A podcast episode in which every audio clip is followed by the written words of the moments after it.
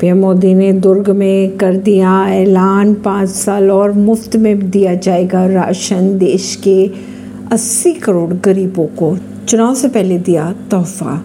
PM Narendra Modi शनिवार को चुनावी राज्य छत्तीसगढ़ पहुँचे। वहाँ दुर्ग ज़िले में जनसभा को संबोधित किया। पीएम मोदी ने कहा, हमारे सेवा काल में सिर्फ़ पाँच साल में ही साढ़े तेरह करोड़ से ज़्यादा लोग गरीबी से बाहर आए। जो गरीबी से बाहर निकले, वे आज मोदी को आशीर्वाद दे रहे हैं। पीएम ने आगे ये भी कहा कि उन्होंने निश्चय कर लिया है कि देश के 80 करोड़ गरीबों को मुफ़्त राशन देने वाली योजना को भाजपा सरकार अगले पाँच सालों के लिए और बढ़ा देगी।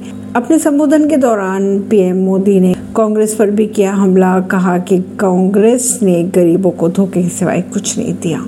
परवीन सिंह, नई दिल्ली